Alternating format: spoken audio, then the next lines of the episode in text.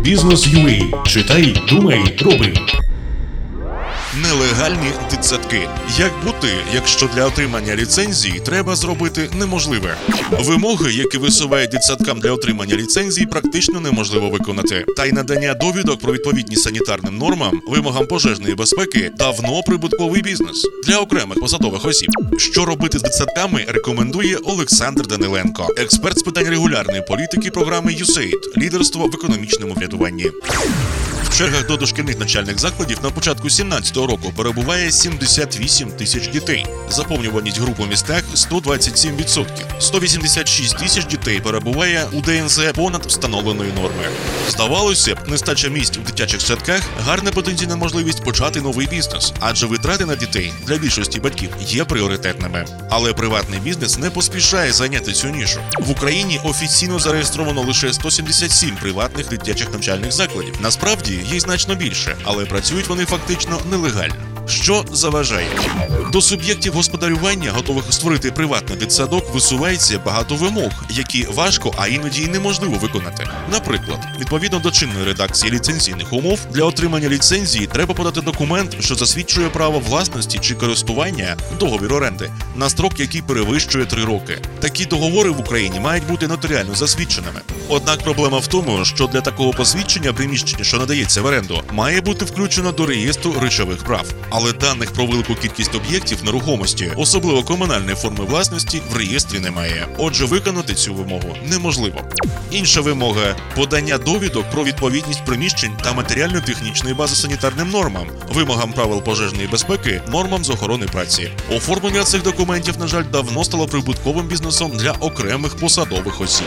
Ще одною проблемою є різноманітні вимоги із закону України про дошкільну освіту. Наприклад, режим роботи дошкільного навчального закладу та тривалість перебування в ньому дітей потребує погодження з органами управління освітою та органами охорони здоров'я.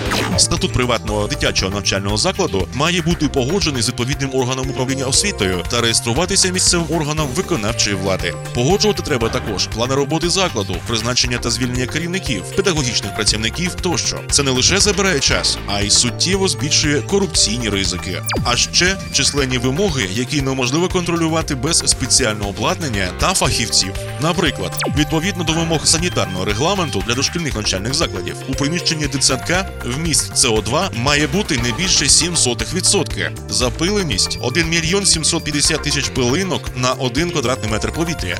Окислювальність повітря 6-9 мг O2 в одному квадратному метрі. Кількість мікроорганізмів 4 тисячі в одному квадратному метрі взимку тощо. Без лабораторних досліджень перевірити виконання цих вимог неможливо. Як виправити ситуацію?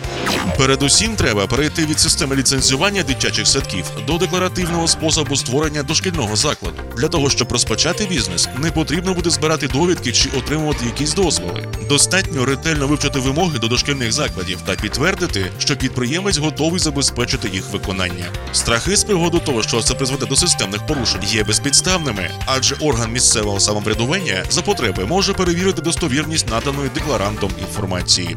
Необхідно суттєво зменшити кількість директивних вимог санітарного регламенту та інших нормативних документів. Крім того, потрібно скоротити перелік контролюючих органів, які матимуть право перевірити діяльність дитячих навчальних закладів. Пропонується передбачити можливість проведення перевірок тільки органами фінансового, санітарного, винятково за обґрунтованими скаргами батьків, пожежного контролю та місцевими органами освіти.